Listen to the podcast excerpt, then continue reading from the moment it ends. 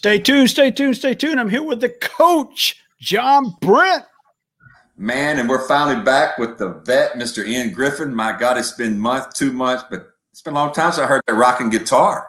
Yes, sir, wow. man. You, man, you made the, those strings sound good when you did that. Uh, uh, yeah, we gotta get you yeah. to play a few more.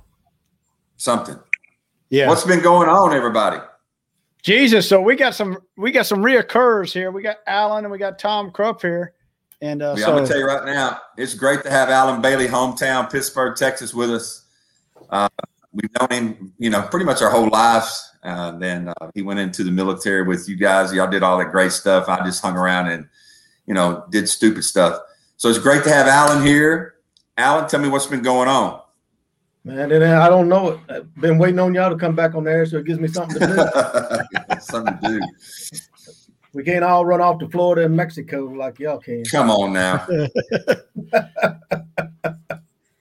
well, look at that. There, there's the sound of freedom right there. That is things fires. That's freedom right there. That was one of my. I love jobs. that. We were at the National Training Center out in California, and we were shooting a high angle, high angle missions right there. That's nothing better in life than to shoot them things right there. That's the greatest life there is. You miss it? I miss that. I don't miss the putting on the uniform every day no more. I miss it for about the first 30 days. I missed it for about the first 30 days. I had to figure out what to put on every day. But after that, I'm happy with retirement. Well, with this being close to Independence Day, man, all three of you guys, thank you so much for your service. I mean, we love the freedom that we have, but it sure takes something. Alan, I'm going to say this. Thank you for uh, whenever we needed that lead rain to come down, you poured it on it for us. We appreciate that for hey, sure. They say y'all call, we'll deliver. That's right. So some of y'all may know we had Tom Krupp on here before, and uh, everybody on the cast knows him. And uh, the the esteemed author is back, but uh, he's got some good news about his family. And uh, man, it's good to see you again, Tom. It's just been a while. Well, thanks for having me back, guys. For sure, Lo- love it. Love what you're doing and congratulations on this uh, series continues.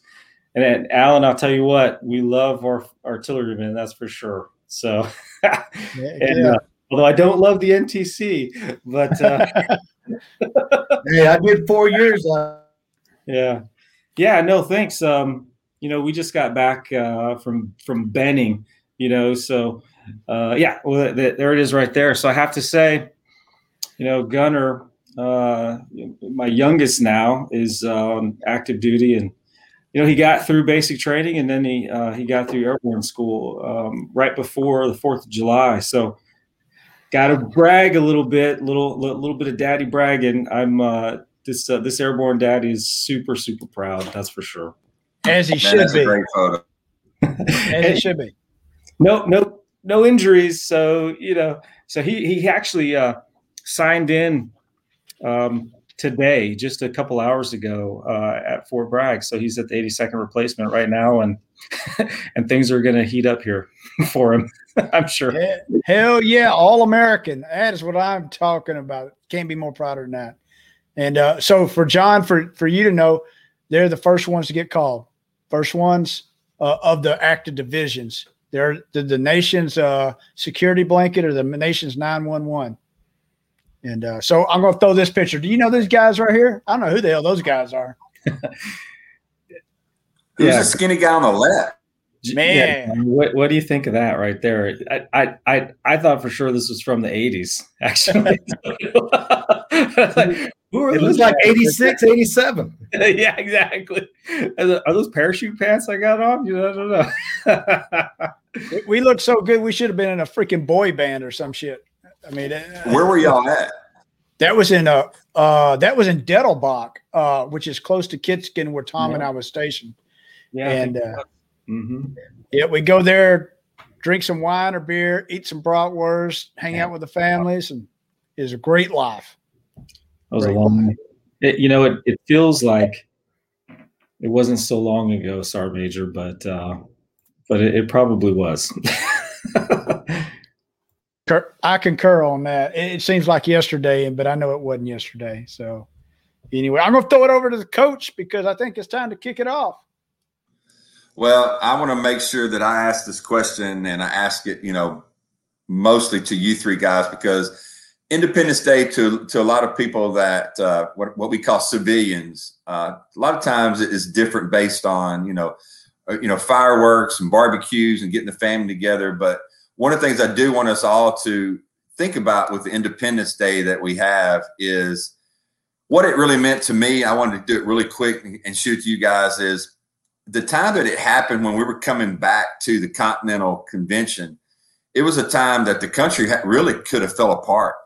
And when they came back to do that, it was at a point where they had to make a decision. Do we try to fix this Articles of Confederation, which was really falling apart, or do we do something new?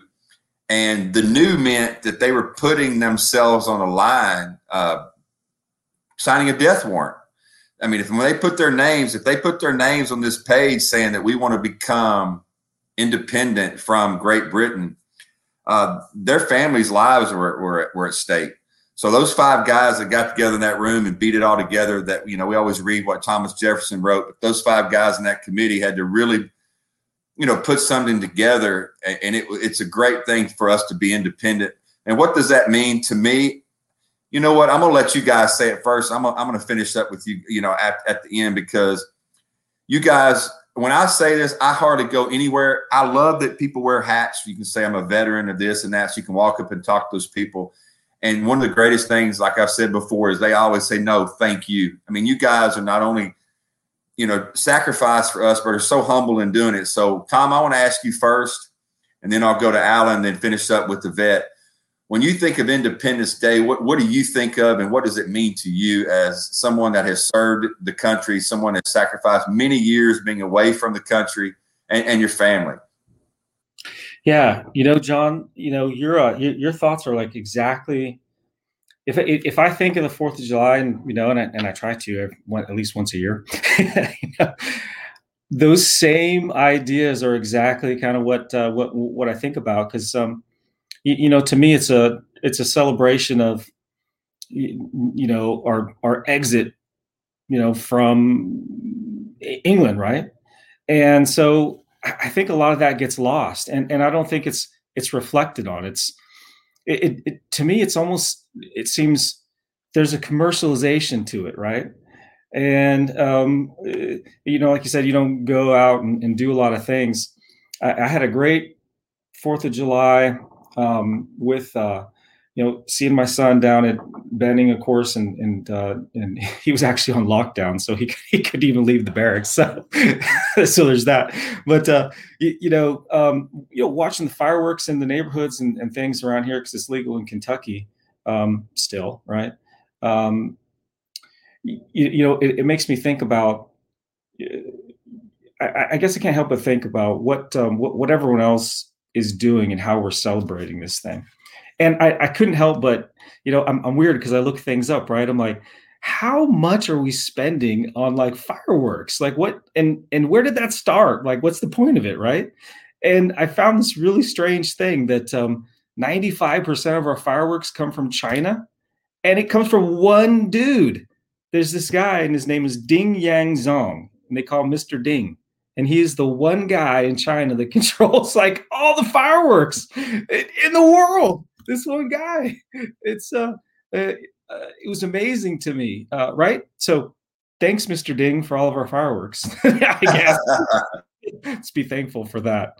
But no, I, I think you're spot on, John. And, and um, you know, th- those are things that we should reflect on. You know, how this country started, and I think that that gets lost in some of the some of the stuff that we do.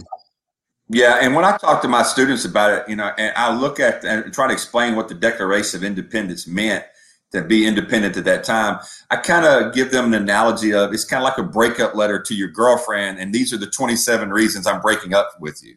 Because you know we had 27 grievances saying this is why we're leaving you, King. So this is why I'm leaving you. You know, fill in the blank, girlfriend. These things that you did wrong that I'm not going to allow anymore. Now I want to be by myself and I want to be independent you know, Alan, I know you you've been with you know you've been with your wife girlfriend since you know Jesus was a carpenter, so you never had a breakup letter. But hey, what is what does it mean to be independent for you, Alan? You know, when before I went in the military, you know, Fourth of July was like you know, hey, it's time we're gonna get together with friends, watch fireworks, cook out, you know. But once I went into the military, you know, it, it kind of took a whole different meaning to me. And then for 50, the first 15 years, you know, I was in first 15 years, we didn't do anything. We trained, we fought the the nasty, oh, whatever it was, we were fighting the the made up country that we went and fought every training in every training area we went to. And uh Krasnovia. yeah, yeah, that's him right there. We even had fake maps for him. Uh, but then when I then when we started going into Iraq and Afghanistan, and to have a person in Iraq that could barely speak English come up and tell us, you know, thank you from freeing us from Saddam. So that made me just really think, boy, how much did the people, you know, when we separated from England, how much those people really loved the fact that they were not under that king anymore. Because to go to Iraq and have them tell us that, go to Afghanistan and I hear it from them, it makes us really look back and and and be grateful for what we have in the United States. Because a lot of people don't realize how great we got it here.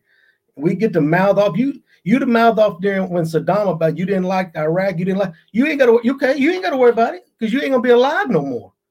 At least here you can just run your mouth about how much you hate the United States, turn your back on turn your back to the flag during the national anthem, even if you're going to represent our country in the Olympics. Oh, I'm not gonna I'm not gonna acknowledge the flag while it's going up. But you what we fought for that right for her to do that. We fought for the right for people to to walk on the flag, to burn the flag. So you know, I, am just grateful for what we're what we can do in this in this country. Actually, especially I just seen it in, in Iraq and Afghanistan, how I mean tied down they were. They can't do nothing. They were, I mean, they were scared to do anything. But how grateful they were for us to come in and and free them from the uh, Saddam Hussein's rule. That that really made me really look back and see how good we got it in the United States.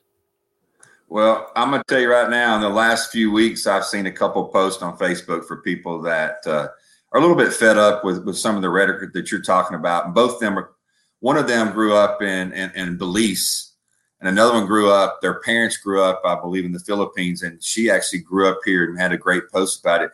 It's, it's always uh, makes me uh, understand a little bit more when people from other places that came here they really understand what we have here more than a lot of people that live here because I don't know if it's just being spoiled or the grass is always green on the other side type issues that people have.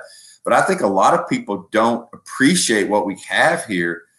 Uh, uh like I say it all the time, nobody's flo- I mean, everybody's floating rafts, crossing rivers, crossing borders to come here. We're not making a mass exit from the United States going to these other places that you're you're you're propping up, which you don't really prop up by name. You're just putting us down you know, vet. I mean, it's really frustrating to me.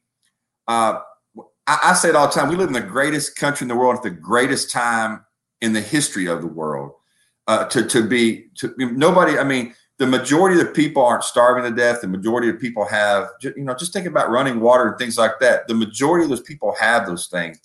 It's not just a ruling class. So, you know, when you think of it, vet being 30 years in, uh, you're from the same town as as Alan and I grow up Fourth July is, you know, usually firecrackers at the football field. But when you go across the world, I mean, what do you think about when you think about independence? Well, so what I got here, I had to turn those on for you. Anyway, so, I saw uh, that come on. Yeah, yeah. So, you know, I've been to a lot of countries, and almost every single country that I've been in, when you step foot there, you can either see it in their eyes or they convey it through their words. One of the two. But I'll give a great example. My first deployment to Desert Storm, I go there and I meet an Egyptian guy. And I wrote about this in the Friday Thought to Ponder, I think it was, or America Deserves Better, one of the two. Anyway, and I go there and we're exchanging money. And as he leaves, and this is in Desert Shield, right before we go across the border for Desert Storm, he look turns around, looks at me, and says, Egypt number two, America number one. And I'm sitting there going, I would never utter words like that against my country ever because of the pride that I had been in the military. And just when I was in Liberia, my very last deployment, which was not a combat zone, but it was a humanitarian effort, these guys were riding around myself and one of my staff sergeant majors who happened to be from Nigeria. And they were riding around us and they were kind of circling us. And the kid in the back goes, I want to be like you. I want to come to America and be a soldier like you. And I looked at him and he goes, Sergeant Major, every one of these guys here, he said, that's how I was. That was me. Just when I came in, I wanted to go to America and become a soldier because I knew that meant freedom. And then the last part I'll say on just the good things of it, that part right there, if you go to Senegal, the very western point in Africa at Dakar, there's an island off of it. On the island is where people in Africa put slaves on the boat or they went to the other side because they were sick and they fell off a cliff. But right before you go on the island, there's a statue with a guy with a baby, and the baby is pointing west to New York City where there's hope. And the wife is grabbing the guy's leg with her hand back toward Africa, clinging onto that. And what better interpretation is that about America? We don't have statues for that for any other country in America, you know. So with me, that's just some of the examples of that I've run into. And some of the cool things, and I'll give you another example. My wife brought it up today. Germany has brought all troops out of Afghanistan. Not a single dignitary welcomed them home. Not a single dignitary. But guess what? Germany and Tom Krupp will smile when I say this, but Germany's soccer team just lost, and all the communities were embracing the heck out of them of the flippers because soccer is more important in Germany besides beer you know, other than that, there's nothing else that's important besides that. So America having national pride, what is wrong with that? And I, I would like to t- address what's been going on uh, in the news with some of our far left reaching people that's described. I just want to talk about one of them, and that's a uh, Cori Bush, who is representative from the St. Louis district in Missouri. You know, when they say the 4th of July is about American freedom, remember this the freedom they're referring to is for white people. This land was stolen, and black people still aren't free. So this land was stolen. If you study history, when did we steal the land? We fought the, the Brits for, and we took 13 colonies all the way to the west to the Mississippi River. We bought the Louisiana Purchase from the French. We bought Florida from the Spaniards. We bought Oregon from Spain as well. They, they succeeded it to us. They handed it to us. We bought Texas outright after they had beat the Mexicans and after it came from Spain to begin with. We purchased Alaska from Russia and we annexed Hawaii. Now, now, I'm not saying the Americans have never done anything wrong toward Native Americans. We sure the hell did. That's a fact. But this idea that we came in and we were the only country that ever stole some damn land, we acquired it legally by the common laws of the time and the period of the day. Some other people may have stolen it before us, which that's a fact, but but we acquired it from them through a transaction of some sort, whipping their ass or buying it or succeeding it to us. When it comes to the second part, invoking racism in there, we have a Secretary of Defense currently that's black. We have a vice president that is black. We have a president for eight years that is black. She, the congresswoman, is black. The mayor for her town, that's the district of, is black. The police commissioner is black. Where have they been held down? I'm just asking that question because I'm calling bullshit and I'm calling hyperbole on this and I'm calling an attitude on this. And what I used to say to soldiers with attitudes, we used to have a uniform. We had two buttons on the back. Tom and Alan know those. And I tell them to put that attitude in the back and wash it out when you do laundry, and we'll all be better because we'll all understand things a lot better. But that's just me on that. It's the greatest country there was you know, we wasn't perfect in everything, but we're sure damn better than everybody else has been so far. That's just my thoughts, coach. Well, hey, well, I'll tell you what, I appreciate you guys so much. Um, I, I, love this country so much. It's uh, it's an emotional time when I talk about it to, to my students, when I talk about it in public, when I talk about it to my kids. It's it's it's like I don't know where in the world anybody that lives here would rather go. And I don't say it to be mean, like go find that spot literally tell me where that spot is because if there's some utopian place better than this, man, I'm gonna I'm cashing in stocks, I'm selling the house, and I'm going to that place because this place to me seems like uh, heaven on earth.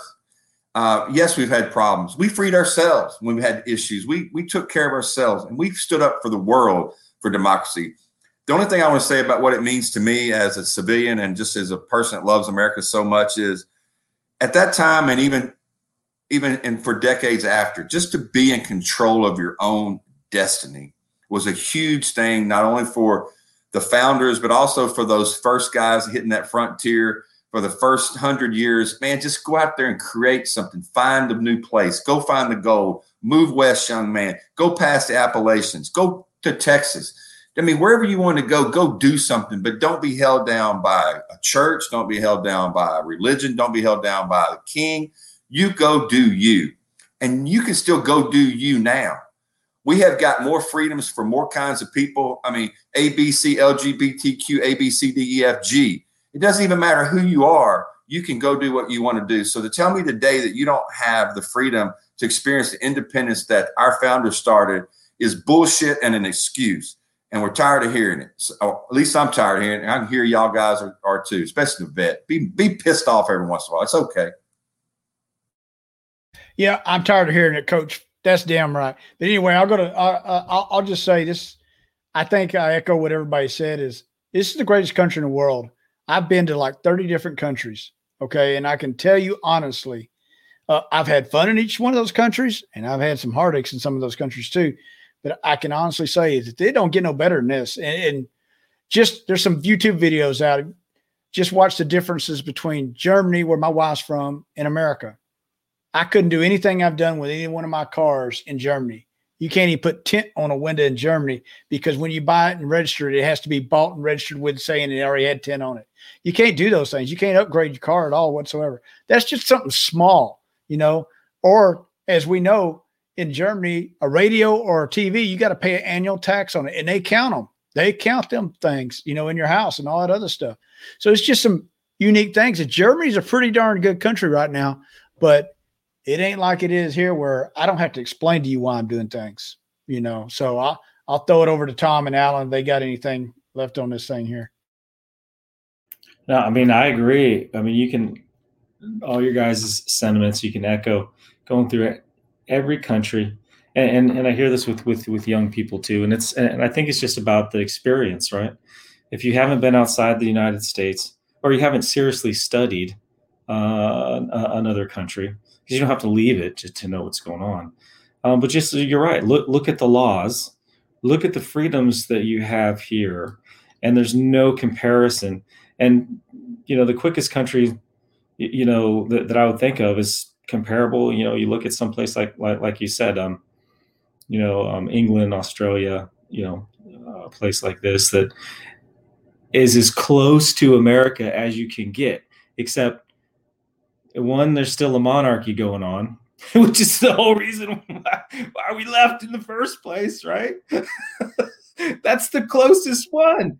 So it's like, what happened, right there? You know, what what progression was made anywhere across this planet except the, in the United States when it comes to um, you know the freedoms that, that we enjoy. And so, I was waiting for you though to say, uh, Sergeant Major, that uh, you know we actually gave Mexico back to Mexico. Was, was that a mistake? I mean, when we took over Mexico City, I mean, we gave it back to them. I don't understand why why we did that. Would that solve all our problems now that you guys have down there in Texas and that whole border crisis? Yeah, yeah, we're going to hit that border crisis here in a minute. I'm tell you that right now. So we're going to hit that here in just a few minutes. That's that's next on the docket, but that's crazy.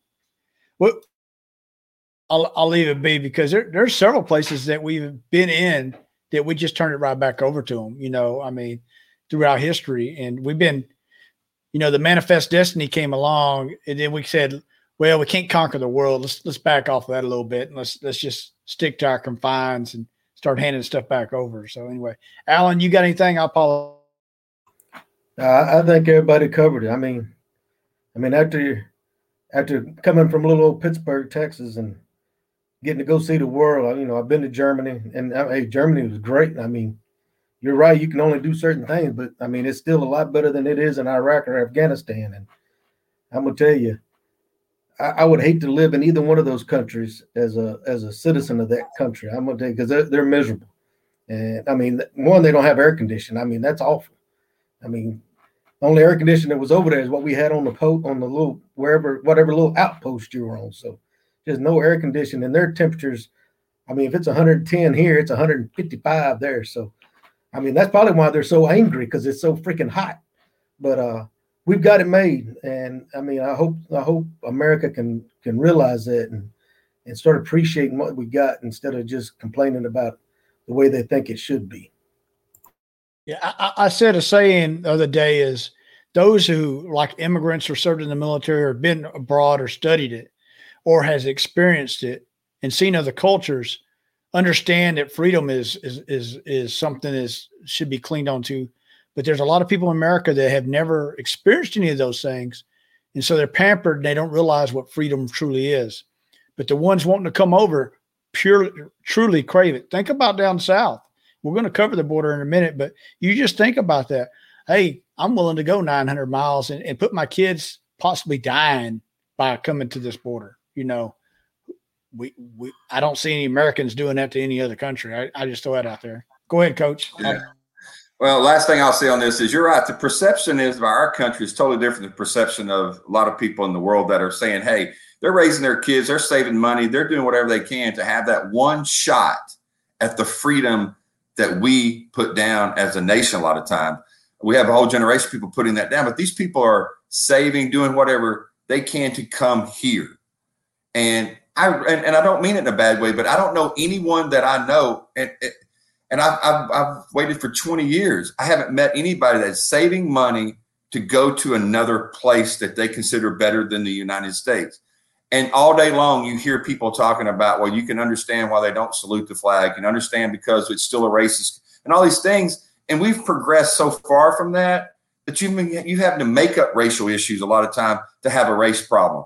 And it's it's absolutely mind blowing that the progression that we've made from 1860 to now, and you still want to bring up all these other things that put the country down instead of we're the ones that you know saved ourselves. We're the ones that freed ourselves. And then we freed most of the world with the help of our allies.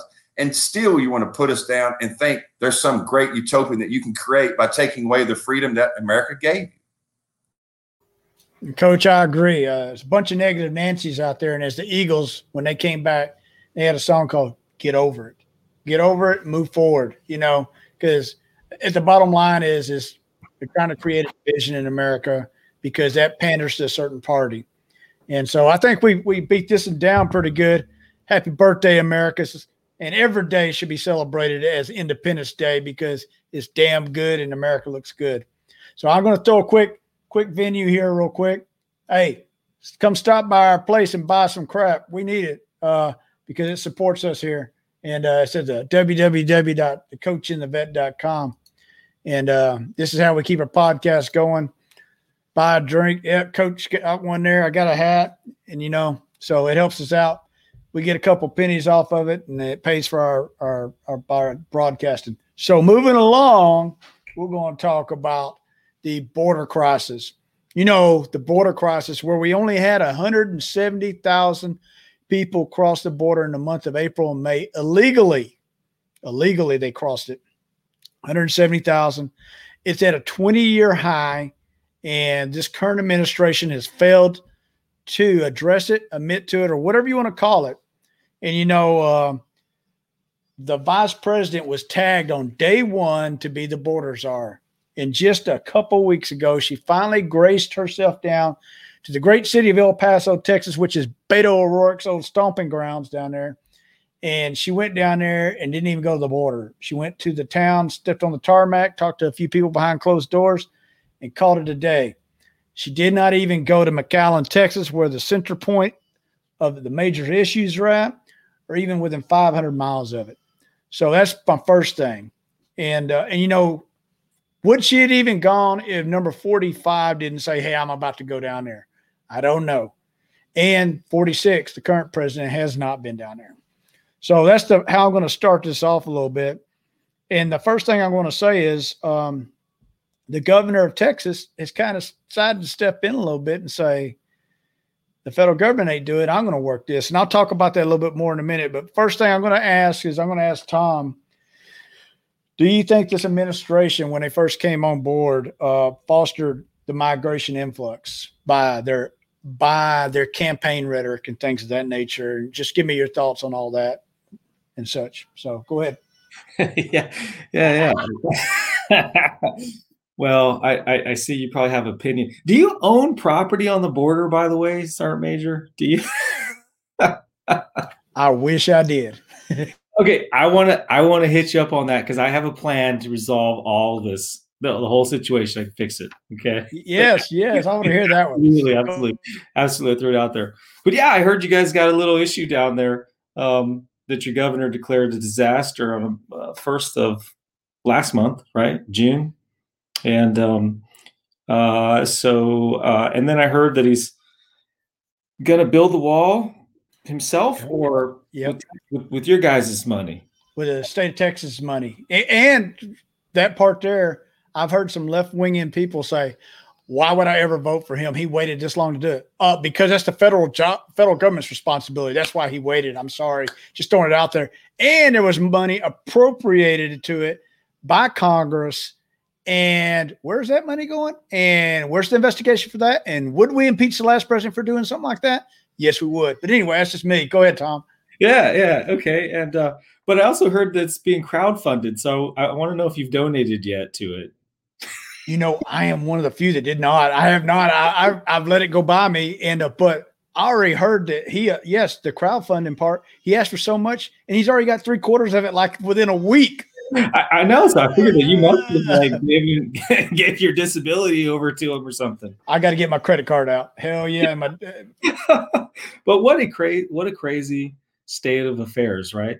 How can you have a government that doesn't protect? Well, let's say doesn't, but a uh, a border protection, right? I mean, people are still arguing whether or not there should be a wall, and I just want to invite and of course, I don't live in Texas, but I'd like to invite anybody to, you know, go ahead and move down to the border and decide if they are in favor or not of having a border.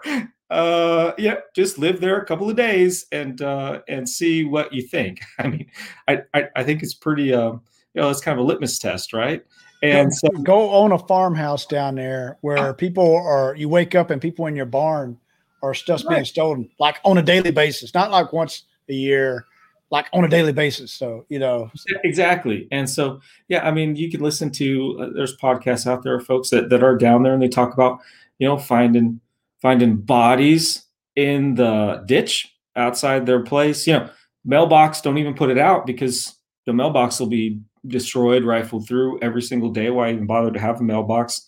I mean, and so, um, these, you know, I, I yeah, I, I, think a disaster is in order. I mean, I, I think that's, um, you know, we can talk about the political, you know, whys and is, is it a ploy? Would it, you know, would, you know, is the governor ever really gonna be able to build a private, not private, but a state wall? Is there enough money for it? And we can talk about the funding and stuff. Um, but yeah, I think overall there's, um, I mean, there's just so much political stuff that has to get peeled back, and and I think all people want is a solution to a problem. That's a that's a huge problem. It's not just a problem. We're talking about trespassing and and things and criminal activity. No, you know, I I think all of us understand that, and just what uh, what Coach had said. People are trying to come here. This is a refugee crisis. This is a this is a humanitarian crisis. Like, why is everyone coming here? What ha- is going on in your countries? And what are we doing to help you know th- those folks right? And so uh, you know the ways to ca- you know resolve that you know what you know what what can we do? But at some point these other countries have to be held accountable. I mean it's starting in their countries. It's not starting here right? I mean, that's clear. So how do we hold a- another country accountable? Uh, and it's not just mexico's problem. They're coming from you know, I mean, there's a list of most, you know, likely places where folks come from. Who knows if it's it's accurate or not? But you know, some of these Central American countries, for instance, are sending, uh, you know, just have horrible. They're horrible places to live. Right? There's rampant disease, criminal activity, and nobody wants to raise a kid there, right? I mean, it seems like. And so, um, you know, what what are we doing to help? And I think. Uh, I think when we pulled, you know, the jungle warfare school and stuff out of Panama, that was the that, that, that was the imminent collapse of all this stuff. I think it all be traced back to the army leaving uh, Panama. So there's my initial thoughts. Go. Oh, you're on mute. Coach, you were going to say something? I'm sorry. Well, one of the things that came to mind while, while he's talking about before I throw it over to Alan is it's it's kind of like if it's out of sight, it's out of mind. And I think that's one of the things that this administration is what it feels like is if we don't send people down there, we don't talk about it, we don't make it a talking point. Yes, we know it's going on. It's been going on for 30 years. That's I've heard people say, well, it's been going on for the last four or five presidents. So why do you think this was going to do anything different? Or why are you putting it on Biden this early? Well, one of the things that Kamala uh, Harris said well, when Trump was president, if I remember out on the trail, was people come, come on. We want people to come here. And then she goes down to South America three or four weeks ago and looks like a deer in a freaking headlight and says, stop coming. I mean, it's because you went from running a campaign to now you're trying to run a country. You don't know what the hell you're doing. You do, you do realize it's a problem that you can't solve by just using words.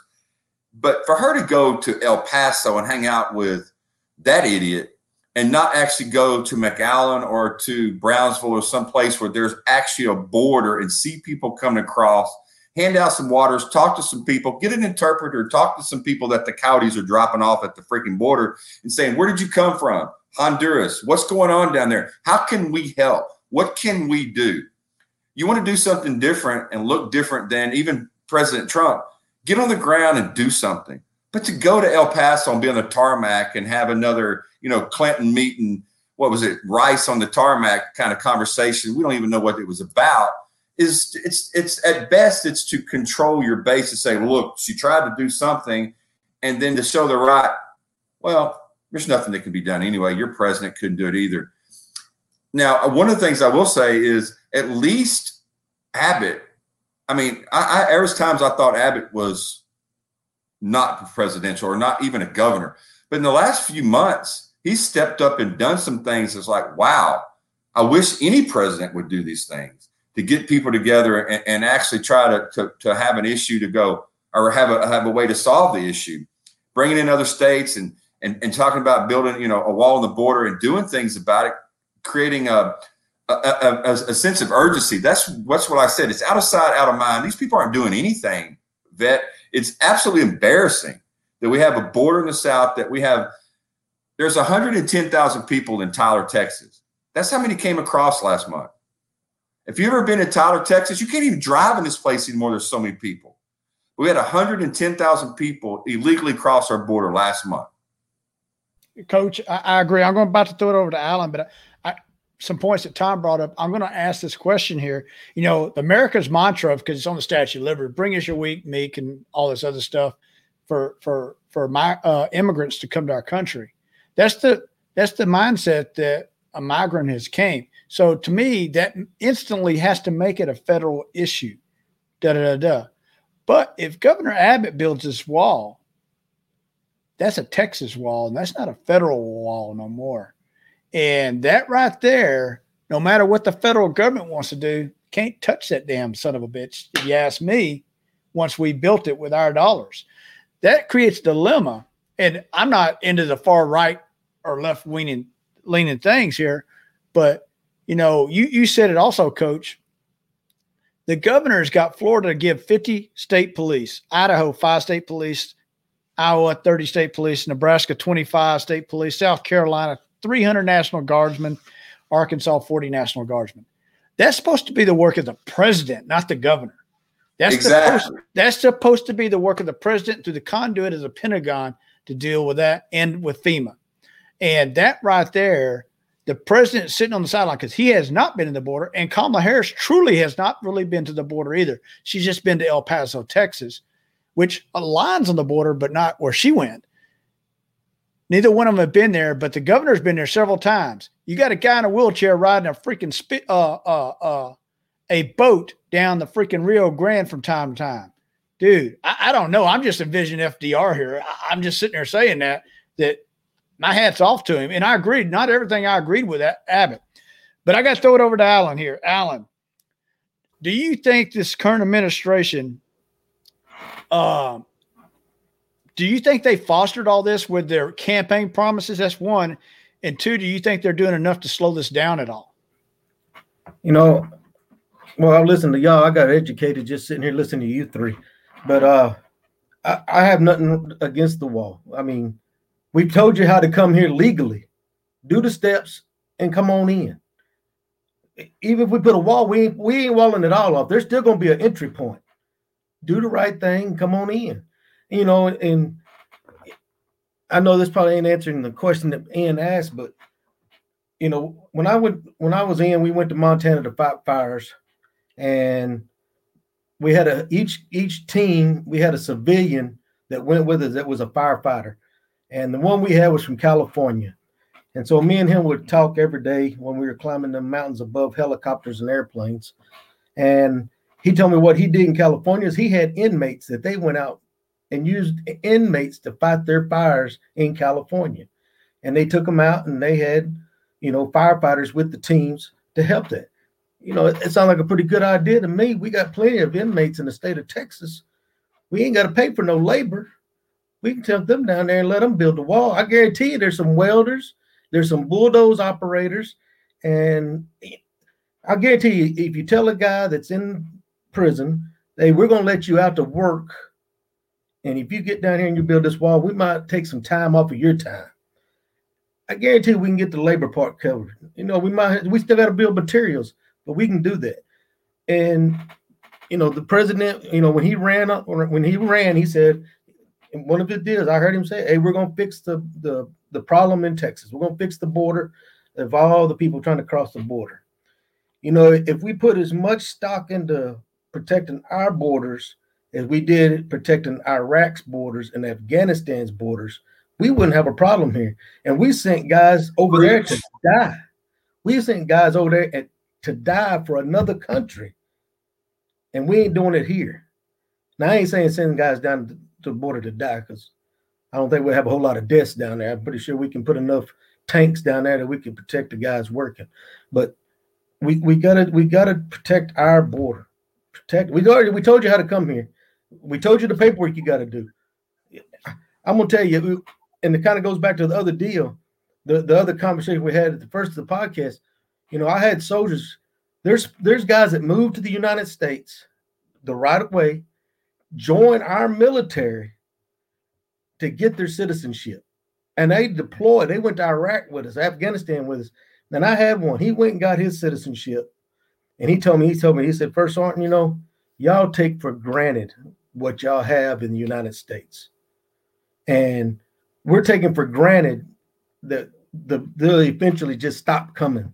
No, they're not going to stop coming. They've been, I think John said 20, 30 years. Brother, I, am almost positive it's been going on way longer than that. And and the the the deporting thing, I, you know, I don't think that's going to help it. But we got to stop it at the border. We got to stop it there. Put the wall up. If, if we got to fund it through Texas, that's fine. We got enough states that are going to help us because they're coming through Texas and they're spreading out to the other states. That's why they're wanting to help us. Alan, I'll say this is is uh when I was stationed at Fort Hood as a young soldier, 62nd Engineers used to go out to Arizona every year, build 16 walls, 16 miles of wall every year. The engineers did, and I had to go send support as a maintenance guy. I'd send contact teams out there to help support them. They go for nine day rotation every year. That was under the Clinton administration. You know, we all want to act like we're all holier now. We're too clean to ever do something like that. My ass, that's been going on for years, like everybody has said. And I have a theory on this, and now I'm going to get it back on some questions here. But I do have a theory that each administration has allowed this to be as ugly as it can be on purpose because Congress will not get off their ass and pass any form of immigration legislation that will get all the way to the president to be signed. That is just my personal opinion. It's happened under the Bush administration, it's happened under the Obama administration, it happened under Trump, and now it's happening right now. If we let it be as ugly, maybe enough people will get pissed off about it and then Congress, because Congress is petrified of it. They're petrified of it because they know it is a disaster. Depending on which way they go, it could it's suicidal politically. So if you let it be as ugly as you can get it, then it might move. I don't know. That's just my thought. Go ahead, coach. Well, I just don't know how the the the argument or or the issue has become so negative. Like if you want to protect the border, if you want people to come here illegally, you're considered to be racist or or you're against some creed of our country. I mean, every president, including Obama, his first administration or his first uh, State of the Union, had said we do not want you coming here illegally. We only want you coming here legally. And every president prior to that said the same thing. And then President, of course, Trump, you know, was tough and wanted to build a wall. But because of President Trump rhetoric, I, am assuming that I thought I can get is the liberal side of the Democratic Party has looked at every single time that you bring up building a border, or excuse me, building a wall, or securing a border, or, or creating a security at that is considered to be a racist or or anti uh, immigrant situation, which that's not what it is to me. That's what it is, not what it is to most people. It's like Alice said, you you have borders across this world that are secure in Iraq and other places, but for some reason here to do that is it's it's a bad thing. And I don't know how it turned that way over a period of four or five years, but it did because everybody wanted a secure border and everybody wanted people to come here legally. And now we're like half the country says we don't even care if they come here illegally. Well, coach, I'll say this is um, this right here, they've turned it bad just like they turned supporting American flag bad. Who would have ever thought that 20 years ago? Ever, ever would have thought of that. In the last 200 years, nobody would have ever said supporting American flag's got to be bad they've turned that because this is a turn and, and they invoke racism or whatever you want to invoke with it with it because it pulls a certain part portion of the party and the second part is the word racism when you throw that out there is intended nowadays it wasn't originally when its definition but nowadays it's intended to be a conversation ender i say this word i ended your conversation i'm higher than you because i brought it out of my mouth you're lower than me because you didn't agree with what came out of my mouth when it ain't even racism at all. It's ignorance using the word racism is what it is. So I see the same thing with the border is we got to throw that out there that if you want to build a wall, you're, you're being racist or egotistical or whatever, but I'm going to throw the word racism because that will end the conversation and I look better than you in it is, is all that is. And, and you said this one time before, coach, and I'll say this. You said this about two podcasts back, which is about two and a half months ago now. But you said this is both sides want the same thing. We want people to be protected when they come up. We want quality people to come to our that need to that, that are trying to come here because of some adversity and welcome with open arms. We just want it done the right way. Both sides want that end result, but we want to throw politics and throw the R word in there and everything else. And and I look at my wife and we watch some of the news, like when the the kid dropped was dropped over that was like four years old, and she looks at me or when the little boy that's eight years old crying because the, the coyotes left him there to die, you know, she goes, Ian, that's not their fault. And I'm like, no, it's not. It's definitely not those kids' fault. They're innocent victims in all this, you know? So I, I got to throw it toward the end here, though, and I got to get this in here. The question I'm going to throw out here real quick, and I'm going to throw it's two part. Do you think the president is acting more president?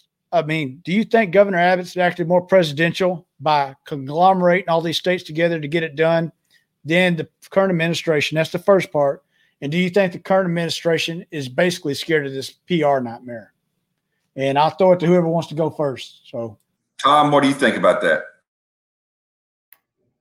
Yeah, well, Coach, you know, I uh, Sergeant Major, of course. Um, you, you know, it's got to be a team effort. It's not just Texas, and so I mean that's I, I think that's clear. I mean if you've got a whole border there, you know, on, on both sides. Although, it, you know, there's not a lot of Canadians I don't think coming down, but um, there's just not a lot of people up there. That's the thing, right? Just not it's not it's not as many people.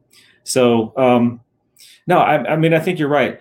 Uh, and I think that Alan made some good points too there's got to be some common sense solutions, and he put one out. Um, you, you, know, uh, with with um, security and, and defense, but you know, when it comes to how much money that that thing costs, yeah, it's. I mean, how is Texas going to? You know, and I was joking a little bit about the crowdfunding stuff, although that's true. Um, how, how how are you going to afford this? Uh, and and why should that be a burden on uh, the citizens of Texas versus everybody, right? Because we all benefit from having a secure place, right? It's it's like paying for your you know police and fire departments. I mean, on the federal scale. I mean, it's like it, it seems to me the most common sense thing, and that's why I, I think Alan and uh, you know I, I have this sense in myself that we don't understand why common sense solutions can't can't just be you know uh, uh, done here. Like I, I, would tell you this: I read one thing said uh, this was in the Texas Tribune that said uh, the border wall costs up to twenty million dollars a mile and the lowest uh, mile so far is nine million dollars for a private contractor to to uh, to make one mile. And I, I just want to put it out right now. If anybody wants to pay me nine million dollars, I will go down and defend a mile of Texas border for the rest of my life, and there will not even be a cricket that gets past that uh, that border. Okay, so anybody who's listening, and you know, I mean, half price, nine million dollars. I'll, Tom, I'll, I'll split it with you. I'll do it. And I think that like if Alan, if you put out like this to every discharged veteran, you would have zero veteran unemployment because every single veteran would take that and we'd have every single mile of that border, the most heavily defended, def- most the best defended border in the history of the world, and you won't even have to have a wall. We'd just be down there. No one would get through. And you'd save a bunch of money. I, I, like it. What do you got, Alan? I like that a lot. Yeah, uh, that does. Uh, yeah, I know a lot of vets that would, that, especially the ones that have moved here and claiming Texas as their home now because they ain't from Texas, but they love the, benefit of being a veteran in Texas. And uh, yeah, that, there's a bunch of them that are unemployed. They probably come out of retirement to go down there and and to protect the border. Yeah, yeah, yeah. I, I can get a Larry probably even come work with us. but uh, you, you know what? I think I think Governor, I think he's doing what he's got to do, and I think he was pushed to do what he was what he's doing. I'm I'm hoping it doesn't backfire on us and cost us somewhere, you know, down the line through the federal system. But you know, there was promises made. They didn't uphold their promises. Uh, so now the the governor said, you know what? I'm gonna build this wall, and you know, I've heard people saying, well, he's, you know, he's getting ready to be come up for reelection. That's the only reason he's doing it. I, I don't believe that. I don't believe that. I mean, who's, I mean, he'll probably run again, but who's to say he's not got his sights set somewhere else? But, uh, uh, and I think Congress, like you say, hey, they're, they're scared to death. If we do get this wall built and we start protecting the border down here, they're going to say, man, Texas don't need us. Texas is going to start putting some folks in this office up here that, uh, that'll take care of Texas and not just sit up here and grow old and have a pension for the rest of their life and Medicare for the rest of their life for free and not do a dang thing for the state. But uh, I think I think the uh, the governor's doing what he had to do, and uh, and I think you know I don't think it has to do anything whether he gets reelected or Mr. West beats him out of office. I don't think it has anything to do with that, uh, and I think he's doing the right thing. Alan, I agree with you on that. And I, don't think he's sweating Mr. West. And I'll say, I think the world of Allen West too. I don't think he's a bad guy either. So, I mean, I think Texas is going to come out either way good on that part. Uh, but uh, what was he? What else was he supposed to do? Uh, sit around like maybe Nancy Pelosi and just gripe about it, not do a damn thing? I mean, honestly, go ahead, coach. It's all yours. What do you got? Well, I just want to say this. We only have a few minutes left. That you know, presidential or not presidential, I think that uh, we do need a secure border. I don't know how we're going to do it as a nation that is so divided that in the issue at this point.